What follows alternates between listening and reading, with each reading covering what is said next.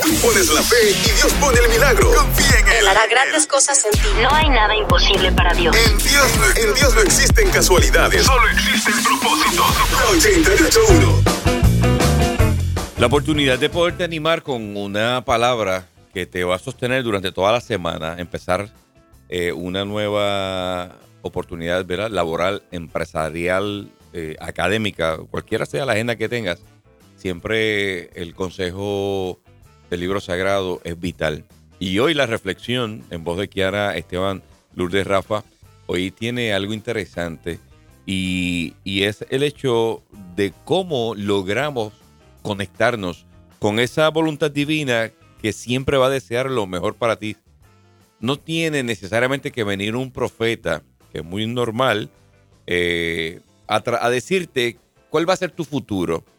Eh, ni siquiera, eh, pienso yo, ¿verdad? Acá no tienes que coincidir conmigo, no tienes que depender de una bola de, cristal o de unas tarjetas o de una lectura de la mano eh, o un segundo tercero que quiera vincularte cómo te irá en el amor, en los business, en los negocios. Hay una voluntad perfecta definida, revelada, está escrita. Lo que pasa es que hay que escudriñarla. Hay que ir a ese libro sagrado que puede resultar misterioso porque hay cosas que probablemente no nos agraden tal vez leer, pero está el plan perfecto ahí y se va ajustando Kiara y Esteban de acuerdo a, nuestra voluntad. Eh, ahí eso es lo que vamos a presentar. ¿Cuán dispuesto está Rafa de someter su voluntad humana que siempre va a tender a irse barranco abajo, queriendo hacerlo como quiera, a su manera? Sin embargo, Jesús nos dio el mejor ejemplo. Sometió eh, toda autoridad que poseía la sometió a la voluntad suprema del que lo envió. Si no hubiese sido por esa decisión que tomó allí, en un momento crucial, a veces yo soy de los que le doy rienda suelta a la imaginación y a veces medito en él. Mi Señor, ¿cómo lo hiciste? Y, trato de vivir ese momento como que ponerme en, en uno de esos eh, testigos que estuvieron allí, que presenciaron de cerca ese momento crucial. La Biblia no registra necesariamente si alguien estuvo presente cuando él hizo la confesión que reconoció que no se haga la mía, sino la tuya. Y esa decisión hoy nos tiene aquí, trayéndote una palabra de esperanza. Si hoy Rafa está aquí, fue porque esa decisión del soberano Señor allí en Getsemaní le dio sentido a mi destino, porque cuando yo entendía que nací sin un objetivo claro y definido, su palabra me centralizó. Y yo sé que probablemente sea tu caso. Así que te animamos a que le prestes atención a lo poderoso de lo que va a estar conversando Kiara y Esteban. Y lo lindo es que vemos a un Jesús 100% Dios, pero también 100% hombre, para que nosotros pudiéramos identificarnos con aquellas vivencias y poder saber, como bien decía mi compañero Rafa, qué haría, qué nosotros debemos hacer, cómo debemos orar. Y en Mateo 26, 39, en la nueva traducción viviente dice que él se adelantó un poco más y se inclinó rostro en tierra mientras oraba, oraba y le decía, Padre mío, si es posible, que pase de mí esta copa de sufrimiento. Sin embargo, quiero que se haga tu voluntad y no la mía. Y yo hablaba con los muchachos fuera, de, fuera del aire, ¿no? Y decía, ¿cuántas veces nosotros le pedimos a Dios que se haga su voluntad en, nuestras vidas? Incluso en mi vida es una frase que no falta en cada mañana. Yo creo que al poner mi primer pie en el piso le digo, Señor, que se haga de mí tu voluntad. Sin embargo, me he topado con momentos en que, aunque le he dicho con corazón sincero eso, al momento en que Él empieza a ejecutar esa acción que le hemos solicitado y le hemos clamado con todo el corazón, de momento empieza a picarnos. Y decir, no, no, no, no, por ahí no, por ahí no toques. O realmente, Señor, te tengo que entregar esto. Y entonces es ahí donde nos toca decir, bueno, queremos realmente que Él haga su voluntad, que siempre será buena, agradable, perfecta, que siempre va a obrar para bien para aquellos que amamos a Dios, que siempre va a trazar un camino que aunque no entendamos ahora, Jesús dijo, aunque no entiendas ahora, lo vas a entender después. Eso lo podemos ver en el libro de Juan. Ahora, ¿qué has pedido Dios? ¿Le has pedido que Él haga lo que Él quiera? ¿Le has pedido al Señor, Señor, tú sabes mejor que yo lo que debo hacer? Por favor, dirígeme por ese camino. Porque hay momentos, chicos y audiencia, que realmente pensamos que se nos tronchó el futuro o nuestros planes o lo que teníamos pensado, porque muchos de nosotros establecemos qué queremos hacer en el día, vamos, desde el día. Mi padre y yo, eh, eh, hablando de mi padre terrenal, siempre decimos, sabemos para dónde salimos, pero no para, para dónde llegamos.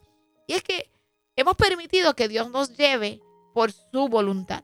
Pero la verdad es que cuando de momento nos saca la alfombra del piso, de nuestros pies, y nos lleva hacia otro, otro, otro sendero que dice, oye, esa etapa se acabó, o te quiero por aquí, o de momento es el tapón que tú dices, estoy tres horas metido aquí.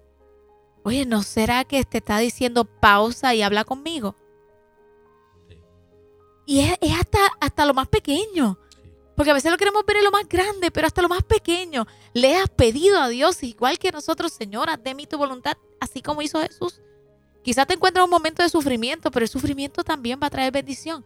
Porque si Jesús no hubiese aprovechado, digo, no hubiese aceptado esa voluntad, hoy tú y yo no estaríamos aquí. ¿Se puede hacer la voluntad de Dios? Sí.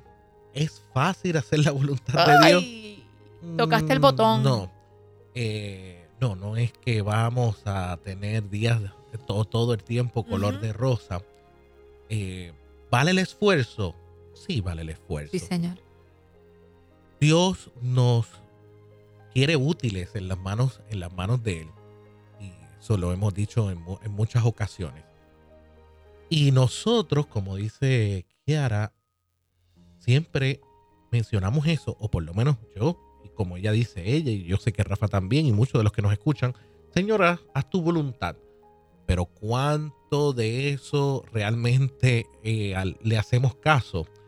al momento de eh, la mano de obra, ¿verdad? De- Ajá. De, de realizarlo. ¿Cuánto, eh, ¿Cuánto de lo que Él quiere en nosotros realmente hacemos? Entonces, eso de que se haga tu voluntad, es, le estamos diciendo, Señor, toma, toma el control. Y muchas veces Dios permite que cojamos rutas y permite cosas en nuestra vida para enderezar nuestro camino. Exactamente lo que Kiara está, está diciendo. Pero vale la pena. A veces hay rutas que cogemos que son muy pedregosos, son muy difíciles, son empinados, eh, son eh, tienen muchos obstáculos. Y a veces uno se tiene que detener hasta mi- a mitad. Y uno le cuestiona a Dios, Señor, pero ¿por qué? De verdad, debo de, debo de seguir caminando, debo de, de- de detenerme, regresar para atrás. Jesús mismo, su cruz le fue pesada y tuvo que alguien Entonces, eh, cuando uno continúa y uno dice, Señor, tú sabes todas las cosas. Tú sabes que a lo mejor cogí un, un carril que no era y para enderezármelo, pues pasan ciertas, ciertas cosas. Confiemos en Él. Y cuando hagamos esa, eh, digamos esa, eh, esa frase o, o- o- esa acción de, Señor, eh, haz tu voluntad, pensemos en que toda nuestra vida, especialmente para los que le creemos, le amamos y sabemos que Dios tiene propósito con nosotros, Dios va a, va a trabajar en nosotros. No, no se va a quedar con las manos Eso es cruzadas. lo más lindo que yo veo en este proceso, Rafa, Esteban y todos los que nos escuchan, que cuando él hace su voluntad, él tiene un plan mayor Sí. eh, y nos sorprende, nos sorprende y nos lleva a posicionarnos a donde él ya tiene su plan. Entonces, aceptar su voluntad quita una carga tan grande de nuestros hombros y de nuestra mente. Cuando lo hacemos real. Cuando, exacto. No de la no No la de boca para afuera, exacto.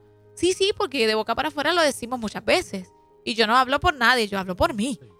Que a veces uno lo dice y a la hora de la verdad realmente estoy queriendo que él lo haga.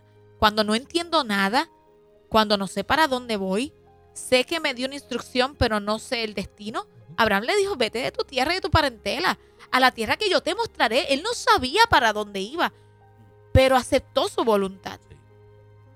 Aceptó su voluntad diciéndole, entrégame a tu hijo. ¿Qué Dios te está pidiendo que, te, que entregues hoy?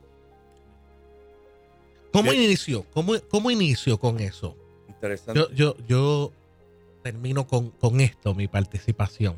¿Cómo iniciamos? Y probablemente muchos van a decir, leyendo su palabra, eh, y es cierto.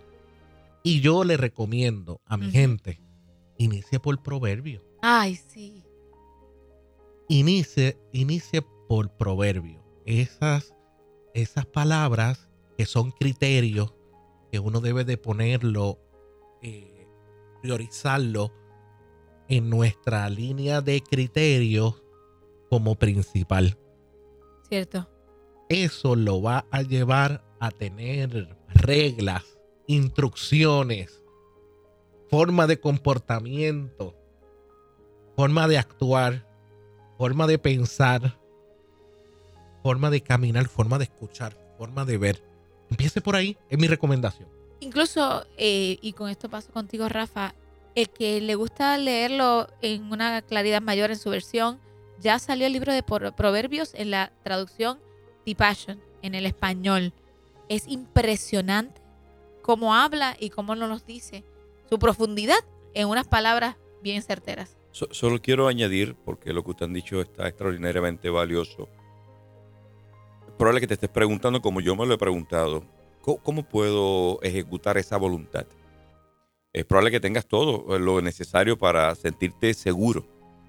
Pero hay una insatisfacción porque quieres aportar a la gran comisión para cumplir con ese mandato que está vinculado con la decisión. Cristo decidió someterse al Padre para que se manifestara un perdón absoluto, global, eterno, perpetuo, que no vence, tiene vigencia permanente. Entonces tú quieres ser parte de eso. Mira, haz esta oración que yo, toda Esteban, que ahora todas las mañanas la hago. Permíteme hoy ser útil a la gran comisión. Méteme en el camino a alguien que necesite una palabra para saber que tú tienes cuidado de él.